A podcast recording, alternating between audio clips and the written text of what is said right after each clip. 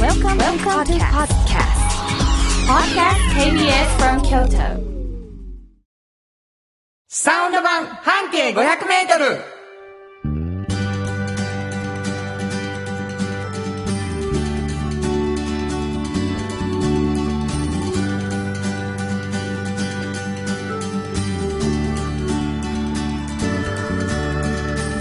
こんにちはフリーマガジン半径500メートル編集長の炎上真子です。サウンドロゴクリエイターの原田博之です。1月16日になりました。はい。あのー、もうお正月気分もね、うんえー、ちょっともういいいいんちゃう落ち着いてきたかな感じになって、まあ今年はお餅をたくさんね、うん。あのみんな家で過ごすから言うて、うん。でも多分食べ過ぎたりしてるでしょ でもう餅料理餅料理もうみたいなね炎上さんあります餅料理私私のおすすめ餅料理今年はね、あの、行けなかったから、どこも年末にね。はいはいはいだから、まあ、あの、お餅は、うちお雑煮は白味噌なんですよ。あそう京都やねそうですよ、はいはいもうおばあちゃんの時からそうなんで、だからそれそれかなあんまり食べないようにしてる何をですかおお餅を餅を あの食べてしまうからああかんでしょあんまりほらねそう炭水化物やしなんかすごいもうもうあれ1個でご飯何杯分かわからんぐらいそうでしやもんょな、うん、原田さんいっぱい食べるタイプやろね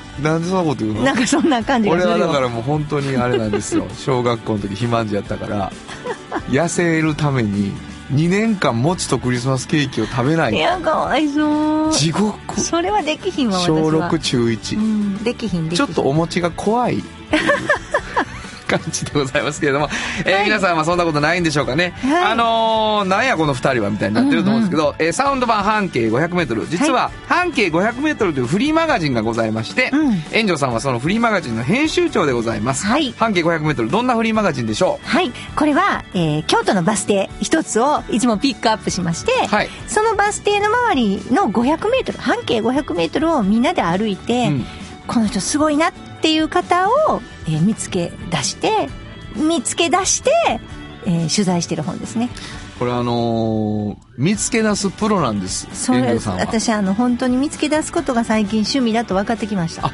そうですか、はいはいもうこれね長く聞いてくださってる方は、うんもう見つけ出したらその人になった以上にその人はいその人以上にその人みたいにね、うんうんうんあのお話をされるんだけれどもというのもあのものすごい取材をされるんですよ、はい園長さんがあの園長さんのチームがねそうチームがそうそしてそれがフリーマガジンにもうギュッて絞り込んで、うんあのまあ、使命になるんですけど、はいちょっとやっぱ書ききれてないよねみたいなことで、うんうんうこのラジオではそのこぼれ話をはい炎上さんから聞き出すということになっております、ただ半径 500m というフリーマガジン以外にもう一つですね「おっはいちゃんとおばちゃん」というフリーマガジンを出しておられます、はいこれはどんな、これはね、あのー仕事を決める年頃の皆さんっうん、ていうのがいらっしゃると思うんですよね、大体若い方が多いんですけど、でそういう方たちが、えー自分たちもいつかはおっちゃんとおばちゃんという年齢になるとなるとその時に仕事が面白い毎日面白いって言ってる大人の話をね、うん聞いてみてね、はい自分たちもそうなれるようになったらいいなとそういう仕事選びしてほしいなっていうための本ですね本ねはいこれも仕事が面白いな言うてる人を見つけ出さはるんです、そうですそうです、そうやなうん、それが特集されてる、はいどこに置いてあるのこれはねあの大学のキャリアセンターになるほど置いてあるのとはいもうあのなかなかコロナでね最近あの大学生が学校入れないってこともあるので、はいはいはいあのウェブ充実させてましあてそうですかものすごくビュー数上がってますじゃあおっちゃんとおばちゃん、はいっていうサイトがありますはなるいほ同じものが載ってますただやっぱり冊子を手に持ちたい、はいね、でもはないかなか取りにもいけない、うん毎週んプレゼントしてます、はいえー半径 500m とおっちゃんとおばちゃん1名ずつプレゼントしてますのでぜひはいお便りをいただきたい、はいそして番組の感想や質問なども一緒に送っていただきたい、はいどこに送ればいいでしょうかはいメールアドレスは500 k b s k y o t 数字で500 k b s k y o t こちらまでお願いしますということで KBS 京都ラジオからお送りしていきますサウンド版半径 500m 今日も張り切って参りましょうサウンド版半径 500m この番組は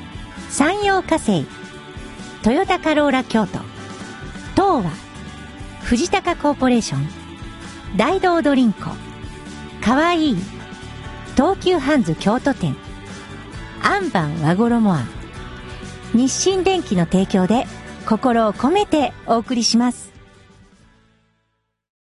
産業化成は面白いケミカルな分野を超えて常識を覆しながら世界を変えてゆくもっとお真面目に形にする産業化成大道ドリンクはドゥはドゥ塩はコンソールダイナミックドゥドリンクカンパニー心と体に美味しいものをダイナミックにブレンドします大道ドリンクこれからは自分中心の人生を生きよう生まれ変わりたいあなたのために大人が輝くファッションブランドかわいい新庫編集長の今日の半径500メートル。このコーナーでは京都市バスのバス停半径 500m のエリアをご紹介するフリーマガジン半径 500m 編集長炎上慎吾がページに載せきれなかったこぼれ話をご紹介します。はい。お便りがね、来てるんです。はい破れ傘さん、いつもありがとうございます。ありがとうございます慎吾さん、はい。今日の半径 500m のコーナーで質問があります。はい。半径500の紙面うんうんに、すでにたくさんのインタビューや情報を載せてはるのに、まだ載せきれないこぼれ話なんてあるのかうん。こんなコーナーが何回も続くんやろうかって最初の頃思っていました。はい。でも、100回以上続いていますね。っていうか、いつも、まだ喋り足りないっていう終わり方です。うん情報量がすごいです。うんそこで質問です。はい。一軒のお店でうん平均何分くらいのインタビューをしはるのですかお店へのインタビューって普通10分とか20分くらいやろうかと思うのですが、実際はどうなんでしょうとても気になります。ああ、これですね。はい。だいたい平均ですか平均2時間ぐらい。でも、 平均2時間ぐらい。でも2時間そ、そこに至るまでに何回も行ってる時にちょっと聞いてる話とかもあるんですよ。はいはいはい。だから、それぞれがまた聞いたりもしてるんですね。だから、そんなん合わせるともっと多いと思うんですけど、改まってインタビューっていう日を設けてからは、そこからは2時間2ぐらい。時間ぐらいね。はい。大体それくらいかな。だからもう予想してるのの6倍7倍の時間ですねそう20ですね分ぐらいだと思ってたんやから、あの、半径あるあるで、必ず、え、そっから話すのって言われるんですよ。なるほど。うん、あの、掘り下げるほ。うん、あの、え、え生い立ちとかも、あの、聞くんで。なるほどあの、全部載せるわけではないんです。でも全部聞いていくんで。だからこれ書かんといてなっていう話も山盛りやって。山盛りはい。それも、今あれ書かんといてな、んでもラジオでは言うてなって言われたりするそそんんなんなこと はない。とは ないんそかんなことはないです。ラジそれオあ聞いてへんのちゃうラジオでも言おうかなと思うこともあるんですか聞いててそうですね。これはラジオの方で言った方がいいないといか。なみたいなのはあるんやあります、あなりるまほどす。なるほどはい。まああのー、援助さんを中心にチームでね、うんうん皆さんが取材に行かれるという、まあ、うんユニオン A さんっていう会社で行かれるんですけれども、はい一つのバス停が決まると、うんまあ、次の号はどこどこのバス停って決まると、そこの周り半径500メートルで探さはるわけですよね。で、まあ過去に、もうそういう取材が終わったものの中から、今から炎上さんに一つ選んで話してもらうんですが、皆さんにはどこのバス停だったかを言いません。うん。で、最初にちょっとだけ炎上さんからヒントをいただきます。バス停の。はい。で、それを推測しながら、あの辺ちゃうかなこのバス停ちゃうかなと思いながら聞いていただくというコーナーでございます。はい。今日はバス停どんなヒントえっとね、はいこれね、あの、わかるはずないので、町名やからね。あちょ何々町何々町やからね。はいはいもう、その辺近隣の人しかわからないでしょ。はいはいだから、えっと、方角とか、うん雰囲気で言いますね。 方角とか雰囲気でそうそうそう。何をおっしあゃの、ってんじゃろ東王子通りの、東大路通り。はい。長いな、方角ちゃうからな。はい、の、の、えっと、北の方かな。お東大路通りの北の方。はい。っていうことだけ言うときましょう。なるほど、なるほど。まあ、はいえー、無理やり行けば北山通りまで東行きま大路通すりねありますから行きまね。すねで、北の方というと、まあ、どうどうでしょう。人によってイメージは違うからね。そうです、そうです、そうです。もう丸太町でも来たと思う人いるやろうけど。うんまあもうもうちょっとね北山もねうちょっとそらもうちょっと行くわ。うんもうちょっと行くわみんなもうちょっと行くで。丸太町よりまだ北です。そうです。はい東大路通り。その、はいその中で、うん。東大路〇〇ではなく、違うん何です々町。そうなんですと。いうバス停でございます。ははいい、わ、かりました。はいその、なんでしょあのーまあ、うどん屋さんなんです。う う。うどん屋さん。どん屋さんなんです。でもね、おーでもねおう、あのー皆さん、やっぱちょっとあの、うどんっていろいろあってね、うんうどんって聞いたらまず、腰とかね、はいはいはい。言うじゃないですそうでか。すね。ただ、私は、この店で、まあ、通って長いですけど、おうここに行ってから、あ、うどんは、腰、もしかしたら、腰って、無用かも。って、思うぐらいそんなのことありますことを思わされたんです。いや、もうこんだけうどんと腰ってセットだってセッもトうになって一問言っといたらうどん、腰やで。そうでしょ、それがね、もしかしたら、無用なんかな。腰がもしかしたら、邪魔をする時もあるんじゃないって思わしたのがこのうどん屋なんです。え、すごいね。そうなんです。で、ここのうどんは、まあもちろんうどん屋さんなんで、いろんな種類のうどんがあるんですけど、はいここ、まあ一番人気がカレーうどんなんですよ。ほう。で、ここの店主も、もう、カレーうどんに症状合わせてますって、やっぱりおなるほど言ってくるんですよ。はいはい。でカレーうどんで一番いい麺にしてるし、はあはあはあカレーうどんで一番いいお揚げを、うんきつねうどんでも使ってんやけど、カレーうどんの時に一番いいお揚げにしてるしお揚げをう、んだから全部カレーうどん基準でなるほどいろんなもの選んでるってはいはいはいいうぐらいうん、カレーうどんはまあ美味しいんです。なるほど。うんこれみんないろいろ想像してると思うよ。カレーうどんみんなうるさいからね。うるさいでしょもうここ本当に美味しくて。東大路通り沿いの東北大路の方のそうなんですカレーうどんの美味しい店。そうなんでです。でも、とにかくね、まあ柔らかめのうどんなんです。そりゃそうでしょうね特注なんです。特注で柔らかめにしてる頼んではるんです。でね、その時にこう絡むじゃないですか。うん、ほんまに腰がない、ないからこんなにうまいんかって思うぐらいマッチしてるんですよ。はい。あこれ腰があったらあかんよねってみんなで言うんですよあ。。なるほど。こう天狗って言うんですよ。天狗のカレーうどんって腰あったら天あ狗かでんな。す。皆さん天狗でございます。はいはい。これ本当そうです。で、何もかも手作りなんですよ、ここ。へーまあ、中華そばとかいろいろあるんですけど。なるほどなるほど全部手作りで、だしも手作りで。うん。で、朝の4時ぐらいから、中華そばのだし取るとこから始まるんですよ、鶏ガラのスープが。はいはいはいで、5時ぐらいからもう昆布とカツオで、うどんのだしっていう感じで、カレーの仕込みしたりとかいろいろするんですけど、まあ、もう、シャッターがこう、朝から、あ半分上がった時からもう、おうどんの、美味しい匂い。だしの匂いながるほどもうね、もうやばいですね。はい前通った時に。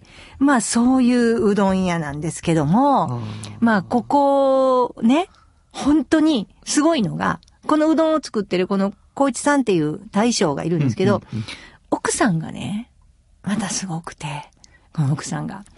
もう大人気店ですから。はい。まあ、それはもうひっきりなしにね、うんお客さん来るじゃないですか。はいはいで、えっと、入店して座って、うんで、他にもまた入店して座って、で、またっていう、こう、1番目、2番目、3番目、4番目、5番目、6番目、7番目ってこう、なる入っほてどくるな。で、でも注文がもしかしたら3番が、きつねうどんと言うかもしれないでそすよ。ら、言わはる。俺言うもん。で、遅れて1番目の人が鍋焼きと言わかはるな。言うでしょ。うんそんなこと心配しなくていいんです。なんでなん全くいらないです。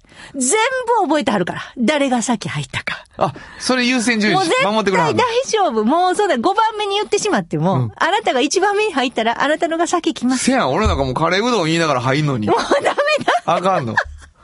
もうね、ダメダメ、そんなずるはね、あかんここの、この方が全部お見通し。お見通しな。うん。そして、その時に、あ、あの、じゃあちょっと、あの、麺は、あの、そばに変えてほしいとはいはかい、キーそばで中華そば、えそうう、んキーそばでとか全部言っても大丈夫。ちゃんとその通覚えりたはんの。覚えてはする。もごいなう。聖徳太子って言われてる んですよ。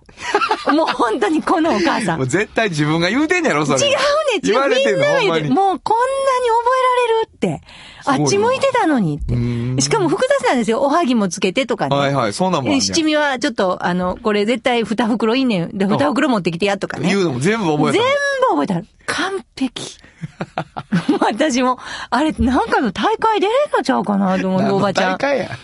すごいんです。メニュ ー、注文忘れない大会で優勝しはりそうもう本当に優勝しはなるるほどな。るほどもう絶対皆さんここで一す回ごい食べなてほしい。もうお腹がカレーうどんや。そうでしょう。どこですかこれ何バねス停、。あのね、田中大久保町っていう。あ、田中大久保町。はいバス停があるんで すけどあ近い近いじゃないですもうか。本当はにいそこにある天狗っていうね。へーうどん屋さんどうやって行ったらいいのもう田中大久保町バスうん降りてもらって、はいえもう、もう歩いてすぐ、もう、もう見えてますけど、あの、北に歩いてもらえば。どっちの並びですかえっとね東大路、えっと、西です。東大路通り西の並び、はい西です田中大久保町、ちょっと北でございますね。はいえー、慎吾編集長の今日の半径500メートル、今日は京都市バス田中大久保町停留所の半径500メートルからでした。FM94.9 メガヘルツ。 AM1143kHz で、 KBS 京都ラジオからお送りしています。今日の一曲。はい。ここで今日の今日なんですけどね。うんあのー、まあ、米のことも応援してるんですけど、はい。うどんもいいぞって、うん清志郎が言ってる から、この曲にしてみました。ザ・タイマース、牛肉オレンジ。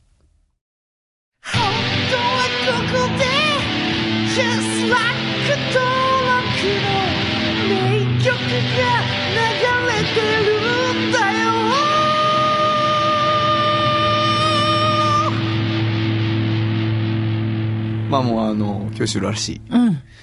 とにかくうどんいいぞっていうのが聞こえてきたなっていう。そうですね。でもなんか食べ物いっぱい出てきて、なんかほんでこう、賑やかで、あの、喧騒な感じが、そうですそう合いますね。はい。うんわかりました。お送りしたのはザ・タイマーズで、牛肉オレンジでした。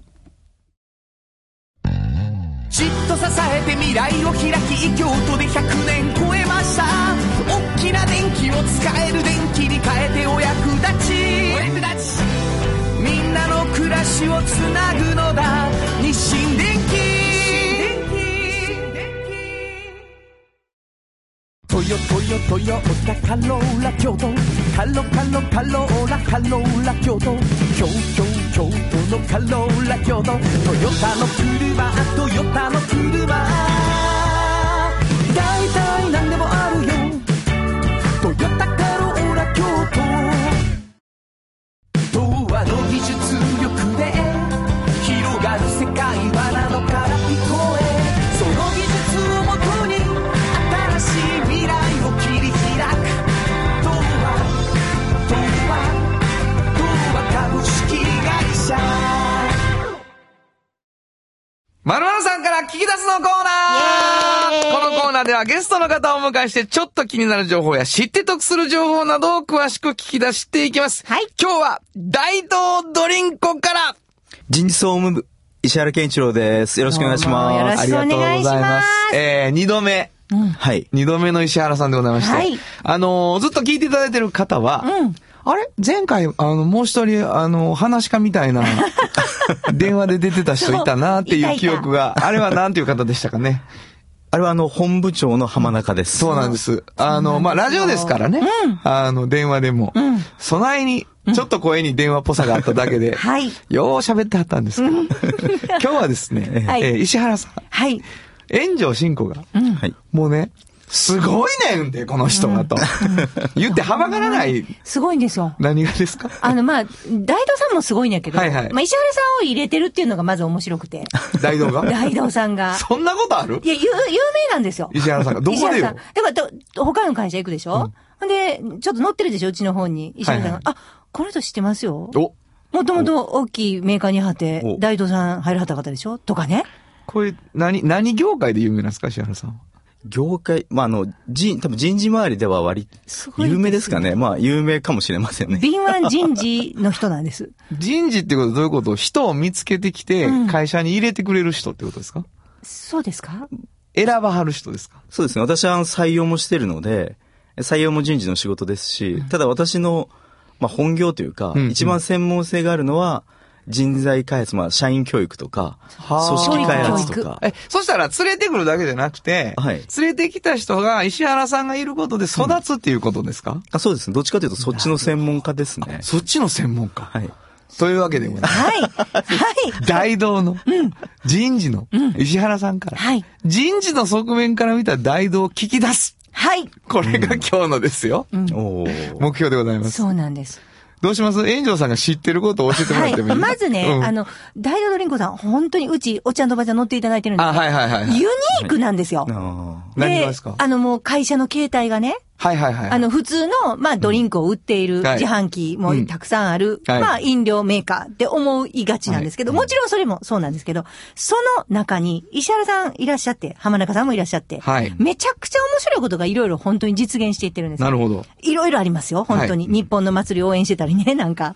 いろいろあるんですよ。ね まあまあやってますねね、小さい祭りをね、たくさん応援してたり、いろいろある中で、はいまず最近のこのコロナ禍での試みとして、はいあーなるほどユニークな、どんなことがありましたかコロナ禍ですか、うんコロナ禍で、まあユニークというか、んあの、まあ、このピンチをチャンスに変えるべく、はいはいはい。あの、スピーディーに動いてん作った制度はい。とかで言うと、副業制度を解禁したりとかしましたね。副業解禁ですよ。ええに勤めながら別の仕事をしても良い。そうです。いいんですよ。大丈夫です。これ意外といろんなとこやってはるんですよね。割り、あの、いろん、まあ、それでちょく、ちょいちょいやられてますよね。ただ、ええただ、大道の社員の解禁した後の副業率 が、めちゃめちゃ高い いとやいめう。ちゃくちゃ高いかというとちょっと難しいかもしれないんですけども。 バンバン行って ると。まあ割と、割とバンバンいウーバーイーツやってると。あ私の部下ですね、それウーは。バーイーツやってる人いるとだ。から本気でいいよって言ってあるんですよ。なるほど。なんかこうポーズでじゃなくて。あの、手じゃなくてねそう当てじゃないそうです。どうややんのかわかった。やんやな。そえ、各有、石原さんも。やっておられる。そうですね。私は、副業、9月21日に解禁したんですけれども、はいはいはい解禁してすぐに、はい。あの、開業しました。なん、何の会社一応ですね、人材組織開発オフィスという、おうまあ、あの、まあ、個人事業主ですね。として、へー開業届を出して開業をして、まあ、ちょっと今、その、まあ、準備も含めて、で、ちょっと、あの、仕事も、ちょっとこうやり始めみたいな感じですかね。人材を開発するスペシャリストとして。そうう。でそすうなんねで。すよ。普通こういうのってうん、やります本当に。何をですそかの何を副業いいよ言われて。いいそう、いいよって言わはいはいれはて。いそれ、そうややなりますかってことなんですよ。うで、んそれをまた、奨励できてる会社なんですよ。だかガイドがら、な。だからみんな、レベルが高いんですいよ。やもうあんまりみんな知らんかもしれんけど、ダイナミックドゥやなそうでしょ。この会 社。意外とね、ダイナミックドゥなんですよ。これね、もうわかりそうまですすわだ。からもうやるでって言ったら大きくいかはるね。まあ、行きますね。特に私はやりますね。これどうなんですか開業してみて、ええこう、開業したことで大道に気づくこととか、うんこう、ありますかその、あ、やっぱり大道おもろいなとか、あ、なので、まあ、開業、自分が開業して、開業しましたということを、まあ、ちょうど届け出ますよね。はいはいはいはい届け出る先っていうのは自分の部署なんですけども。はいはいはで、もうなんか、こう、なんですかね。普通だったら、普通わからないですよ。普通の会社のなんかイメージで言えば、本業があるわけじゃないですか。はいはいはい。そうすると、まあ、副業もいいけど、本業もちゃんとやってね、みたいな、雰囲気がね雰囲気になんかなりそうなイメージっておそらく皆さんあると思うんですけはいどはいあるあるある、で、実際あると思うんですよ、他社は。なぜならばできてない、結構解禁していても、できてないところが結構ほとんどで、なるほど数名ぐらいしかできてないという他社さんは多分そういう状況だと思うんですけども、うんうんあの、うちは、私以外も、まあ、たくさんしてますし、うんで、実際に私がそういうふうに、こう、副業やります、やりたいですって言った時に、頑張って、みたいな。頑張ってきたどどどんどんやって、みたいな。どんどんやってあ、その副業の中で得た知見とかですね。はいはい。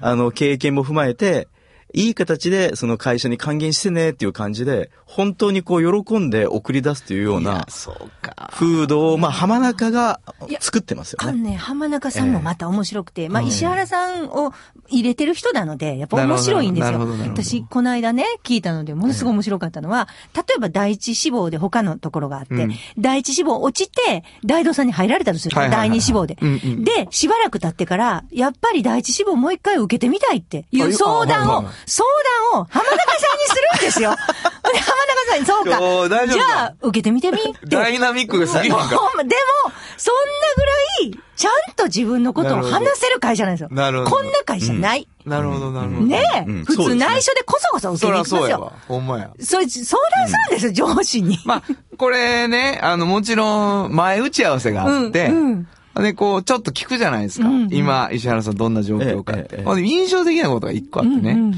あの、やんちゃしてはる。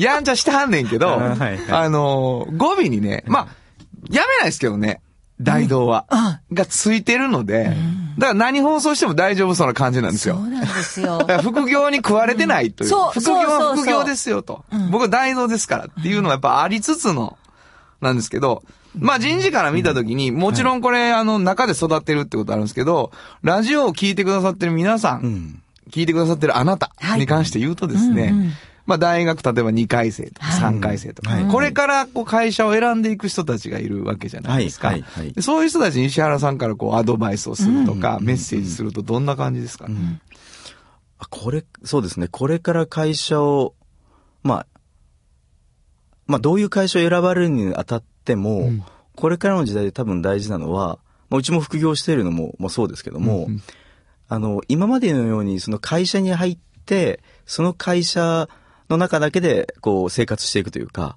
その会社がその人生の主要コミュニティというよりは、はい。多分その、い本当の意味で一人の人間としてうん自立していかないといけないのが今後の世の中だと思うんですね。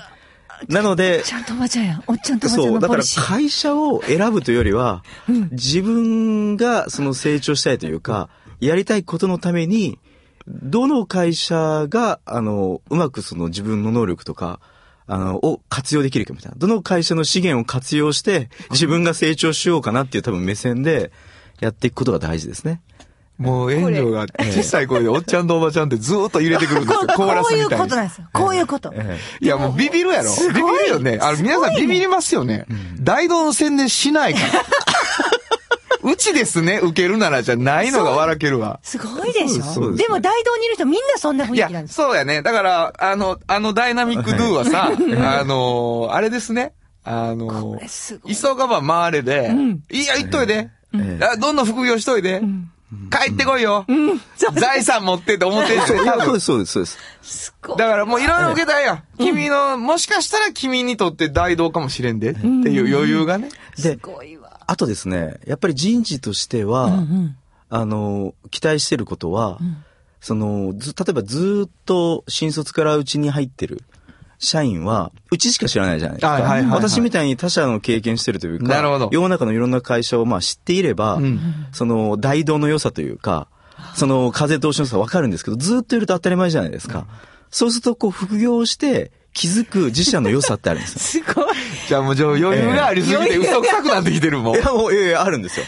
だから、だからもう、あの、もう存分に経験してくださ、来てくださいね。で、もしも本当にいいと思ったら、別にそこに行けばいい。ただ、なこるれほどからの世の中は、副業もあれば、うん。あの、まあ、いわゆるこう、復職みたいな。戻ってくることも多分他社さんも始められてると思いますけど、もうそういう世の中になると思うので、もう縛らない。もう隠さない。もう、自由にやってくれ。とうんすごい。すごいで、でうすちの会社で成長できるんだったらん、うちに来たらいいよっていう感じですよね。よ。もうなんかええ、これ聞いてる方、もうみんな 応募しはりそほうんで、まちょやっと、若も干、うそう、そ怖うい怖い。そううちのディレクターが行きそうになってもう行ってしまいそう。ほんまに行きそうなまあね、あの、大道さんの自由さ、はいえー勢い、うんまあ、鬼滅ね、もう本当にの。缶コーヒーがバンバン出ておりまし今て、もうガチャみたいな感じでみんな買っている。ありがとうございますコーはいヒーではなく、缶を買ってるからみんながっていうこと、ね。まあ、あの、まあ、そういうふうな言われ方をですね、することもあるんですけども、まあ、自販機限定の商品とかも出してますんで、そうですよね。はいはいはいえーというわけで、これ聞きたい話が、はい。山のようにある上に、はい。はあもうちょ、もうちょい聞かしてよ。ちょ、あんたらええからと思ってる人がきっといると思うので、またぜひ、またぜひ来来てていいたただだききたたいいと思います。はいわかりましたえー今日のまるまるさんから聞き出すのコーナーは、大道ドリンコから。はい。えー、人事総務部人事グループの石原でした。ありがとうございました。ありがとうございました。ありがとうございましたはい。サウンド版半径500メートル。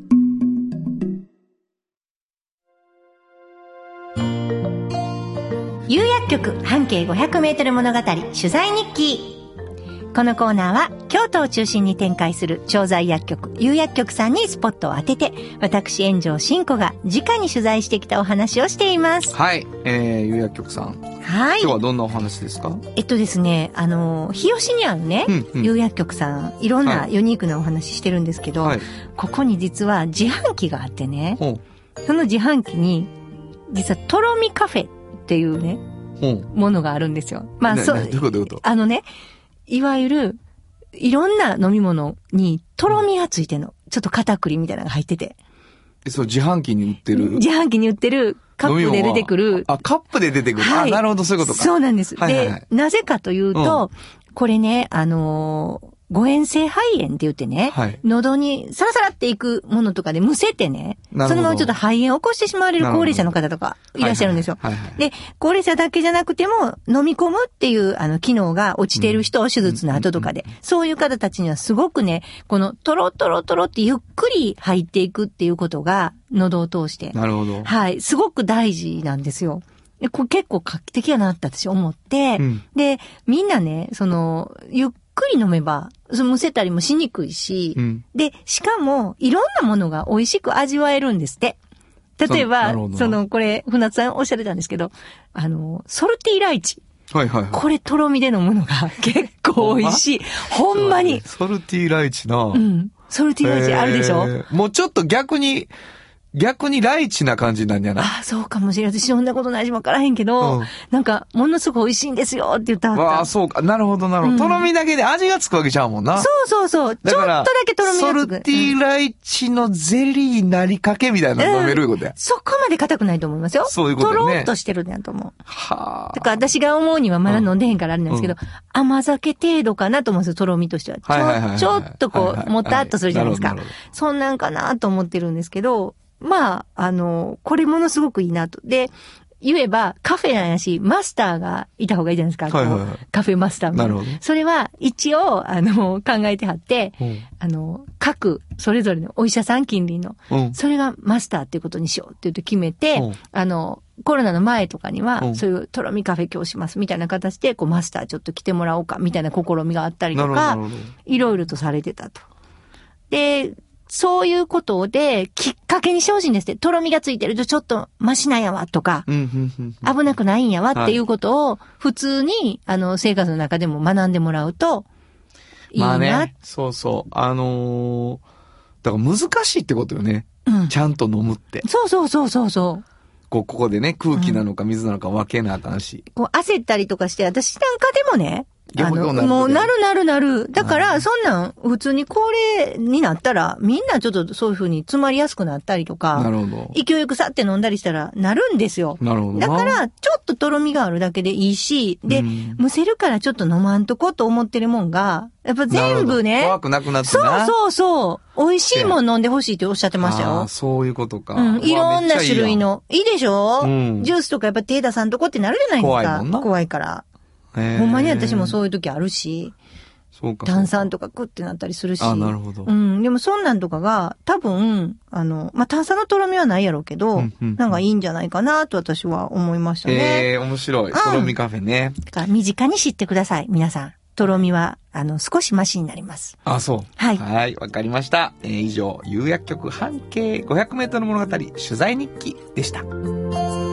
有薬局っていう薬局明日をつなぐ有薬局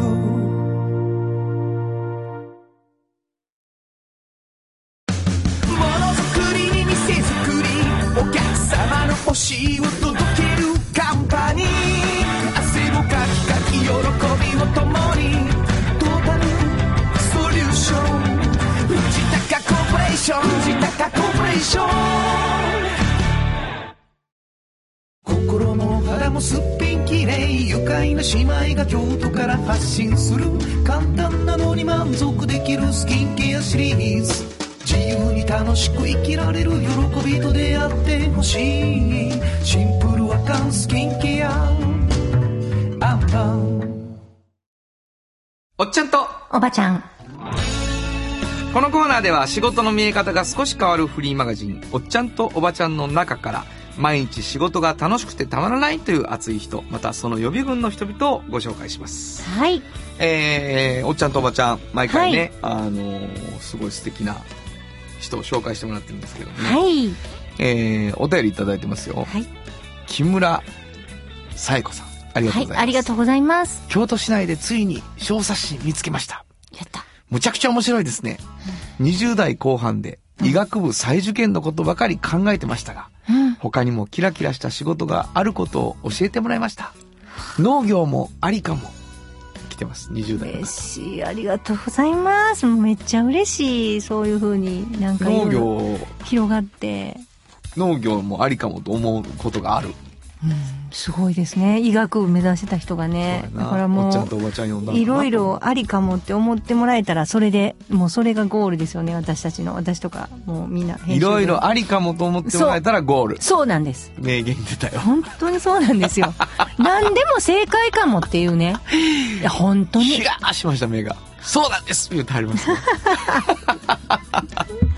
いろいろありかもと思ってもらうために、今日はどんな方を紹介していただけるんでしょうかもう今日もね、このおっちゃんは、もう、あの、染色工場の方なんですけど、もうずーっと勤めてるおっちゃんです。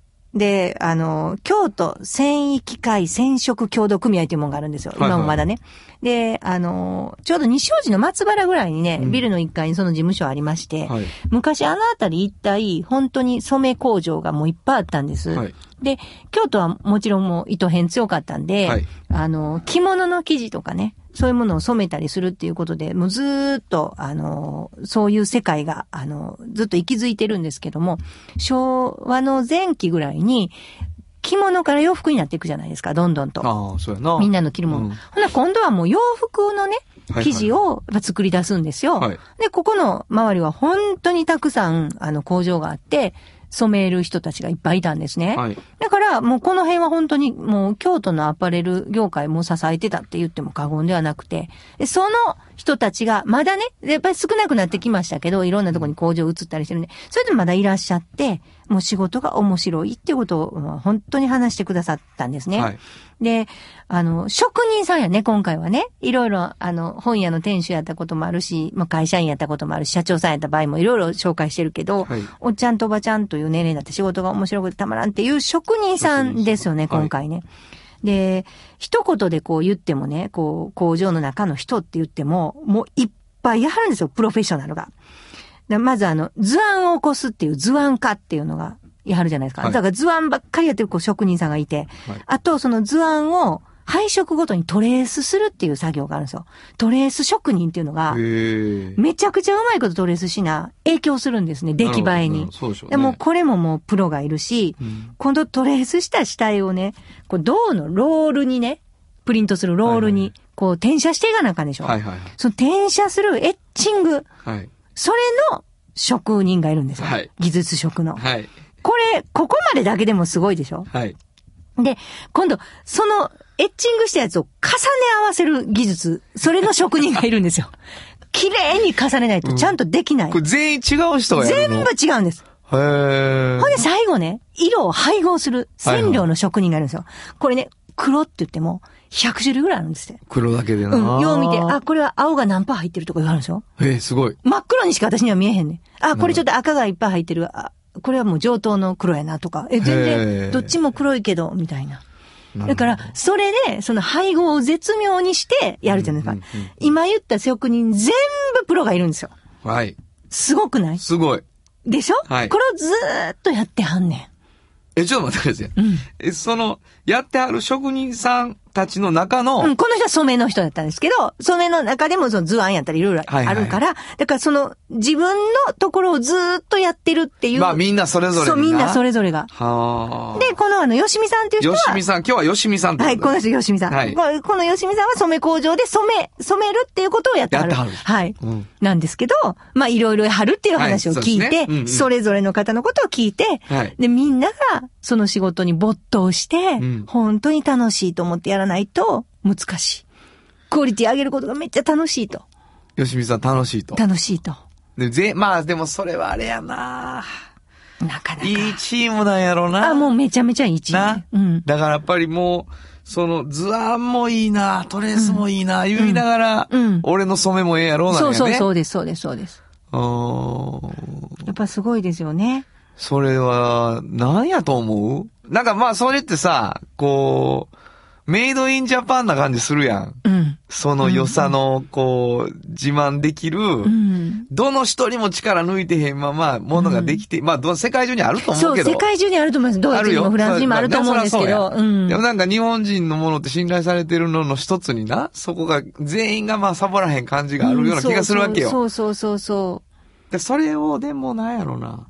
そこに無理していってるというよりは楽しくてやってるっていうのが面白いな。そう。やっぱりこう自分らやからこんなんができるって、もう本当に誇りに思ってはる、そう、思ってはるしうん、そうするまでには、そんなに若い時にできたわけじゃないんですよね。なるほどなるやっほど。ぱこう、スキルアップしていくんですよ。なるほど。だから、おっちゃんとおばちゃんという年齢になった時に、ものすごく上手なってるわけです。なるほどだからそういうことっていうのが、やっぱいろんな職業であるんですね。なるほどな。わかるようになってたり、なんかいろんな話とかが、プレゼンとかでも上手になってたいり。やまあな、そううやな。ん。だから、そういう、何でも仕事って、本当に学生さん分かってほしいんですけど、だんだん面白なっていって普通やから、はい。うん、その最初から面白いとか、できへんもそんねんなん無理無理無理。だって何もできひんやもん。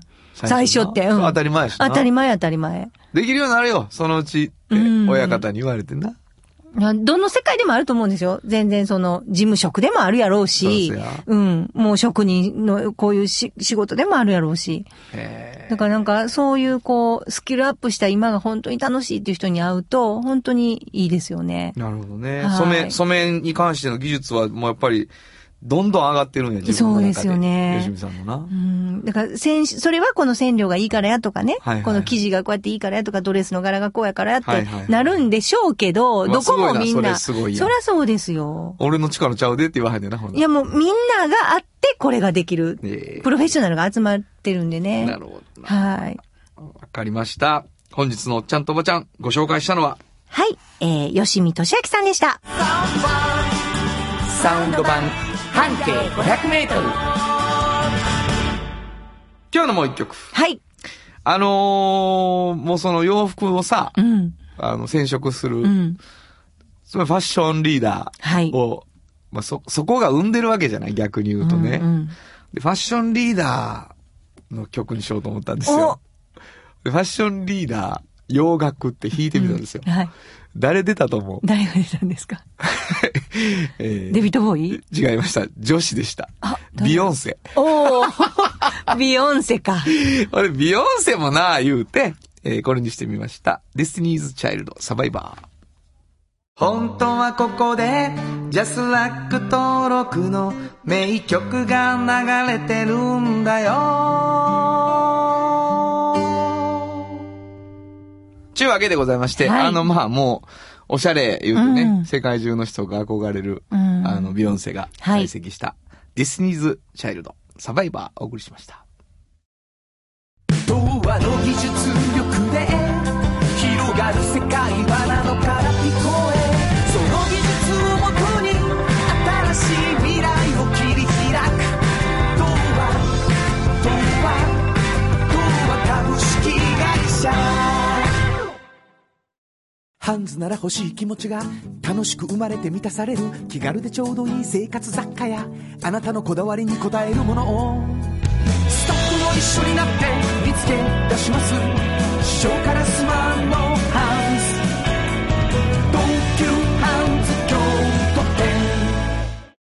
ウス東急ハウス京都店じっと支えて未来を開き京都で100年超えました大きな電気を使える電気に変えてお役立ちお役立ちみんなの暮らしをつなぐのだ日清電気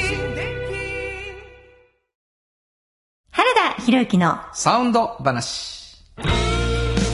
このパートはサウンドロゴクリエイターとして大活躍中の原田博之がサウンドに関するあれこれをお話しさせていただきます。ありがとうございます。はい。あのー、大道さんがねう、ん。あのー、まあ石原さん、はい。めちゃくちゃ面白かったんですけど面も、白い。えー、実はあの、先ほどもいただいて、破れ傘さんがもう一つお便りをくださってましてです、ね、はいはい半径500メートル、2020年のゲスト大賞を言います。はいまあ去年までの、去年のゲストの中でね、ほうほう破れ傘さんの大賞。うん。トヨタカローラ京都さんは、毎回おもろすぎるので、分かりきっている ので、別格で除外です。2020年のゲスト大賞は、大道ドリンコですと。おお。とにかくおもろいサウンドロゴを作ってほしいという願いに、若手社員が反発したというエピソードが忘れられません。はい。改めて、大道ドリゴさんのサウンドロゴを聞くと、おもろいが10%、んかっこいいが90%やと思います。うんうん。なんやったら、この番組に流れるサウンドロゴの中でも一番かっこいいって言うてもいいくらいです。おー大道ドリンコ首脳さんは、複雑な気持ちなのではないでしょうか。なので、花田さん、あのバージョンとは別な、ほんまにおもろいバージョンのサウンドロゴを改めて作りはることを提案します。いやいや、それはしませんけれどもですね。 えーそんなに言っていただいているので、えーうわ今日のサウンありがとうドございま話は、この大道ドリンコの話にしようかと思うんですけど、一度流してみていたいただいて構いませんか。大道ドリンクはドゥはドゥ塩はコンソーダイナミックドゥドリンクカンパニー心と体に美味しいものをダイナミックにブレンドします大道ドリンクちゅうわけでね。はい。あのーちょっとおしゃれに、うん。ダイナミックドゥ。 ダイナミックドゥをね、もう、ダイレクトドゥっていう失礼なことをもう、やりましたからね。いや、でもダイナミックでしたね。ダイナミックやったね。本当におダ話聞いイて。ナミックに、あの、解禁してましたね、副業を。本当にもう、すごいわ。本当に。ええ、ええ、あのー面白い。社名に引っ張られているのか、あわかりませんけどね。やっぱり、あのーこういう会社の名前つけて、こういうサウンドロゴ作ろうっていう会社ですから、やっぱりその面白さっていうのが出てくるんかなと。でもなんか、こう社員がかっこよくやってほしいってね、若手が言える雰囲気もすごいなと思ったし、作った時に。うんうんうんで、これぐらいかなって言ってみんなでね、探ってできたサウンドロゴでした。こう、なんやろ、イメージをみんなで作っていくっていうのが、すごい面白いなと思いました。はい。以上、原田博之のサウンド話でした。サウンド版半径500メートル。FM94.9 メガヘルツ。 AM 1143キロヘルツで KBS 京都ラジオからお送りしています。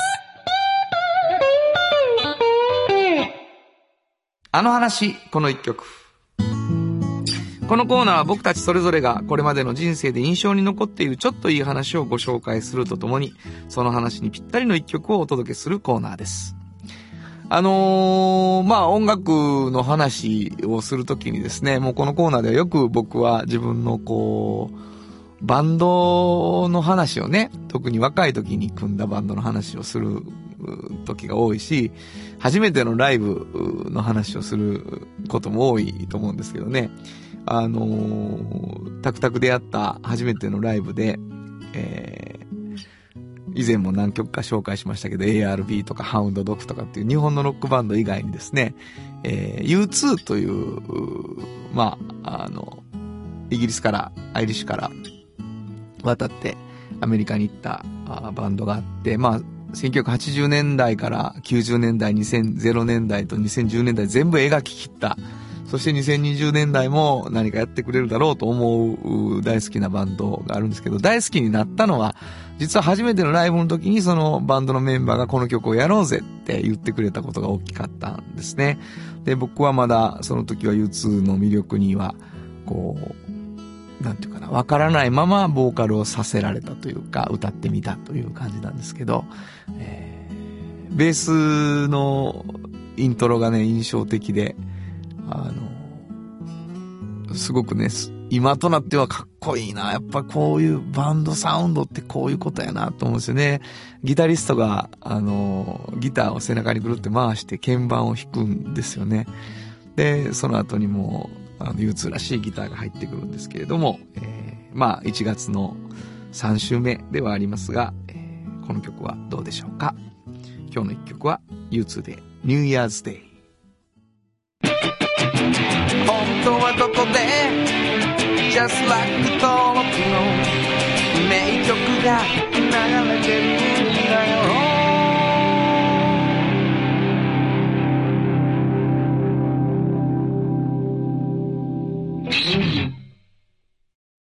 産業化成は面白いケミカルな分野を超えて常識を覆しながら世界を変えてゆくもっとお真面目に形にする産業化成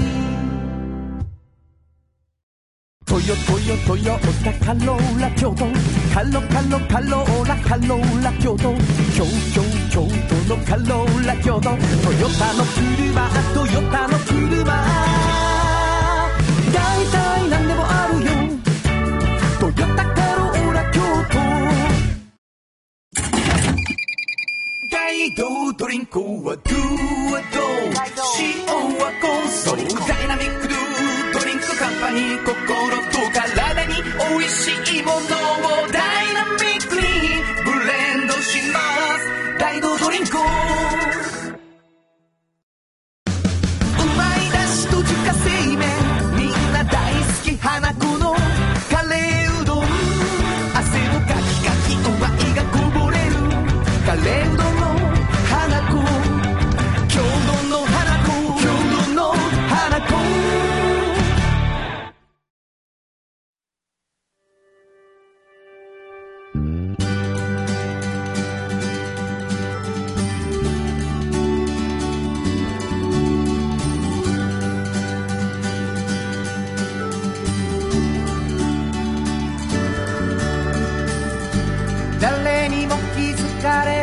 そこにある素敵なこだわりと哲学を見つけて感じて言葉に変えてみんなに届けてみようかな一人の職人が歩み来たその道を振り返り遡るきっとそれは誰かが未来を描く道しるべにだってなるだろうたった半径あっという間にエンディングでございます。はえー、もう時間は容赦なく進んでいくわけでございまして、2020年もなんとなく終わって、2021年というのが今年なのだと体に入り始めているという感じですね。えー、僕はあの、ほら、学校関係者なので、はいはい。 3学期が始まっていくという。ああ、そうか。もうあるでしょ3月までのね。 3うん学期っていう言葉が、あ、子供の言葉ですね、もう。そうやね。自分の中にないでしょ。もう前期後期とかにも最近なったりもしてるんですけどね。はい。そうそうか。なんですよ。三学期っていうことは知らん子いるんか。そうですそうです。私は3学期で育ってますからね。そう。んなんかありました三学期。 3学期はもうなんか、あっという間じゃないですか、正直。そうです。三年生ねえも 2, 週間。ねえだからもう3学期って何っていうぐらい短いなっていう思い出が。なるほうどんね。僕高校落語高校木更木祭あ2月にへえ、綺麗な名前。文化系のうん。お祭りがへえ、文化祭とまた別に。別にへえ。めっちゃいろいろやったよ。いや、なんか楽しそう。楽しかったですけどね。というわけでございまして、えーまあそれぞれにあの季節を感じる方法は違うんだと思うんですけれども、はい2021年もおお付き合いいただきたいなと思います。はいえーこの番組では皆さんからのお便りをお待ちしております、えーメールをいただきたいと思います、えーそして、えープレゼント、えー半径 500m おっちゃんとおばちゃん毎週1冊ずつうーね、希望の方にしています、どこに送ればいいですかはい、えーメールアドレスは500アットマーク KBS ドット京都数字で500アットマーク KBS ドット京都こちらまでお願いしますということで午後5時からお送りしてきましたサウンド版半径 500m お相手はフリーマガジン半径 500m 編集長の炎上真子とサウンドロゴクリエイターの原田博之でしたそれではまた来週サウンド版半径 500m この番組は山陽火星トヨタカローラ京都東和藤高コーポレーション大道ドリンクかわいい東急ハンズ京都店アンバン和衣ア日清電機の提供で心を込めてお送りしました。 「サウンドワン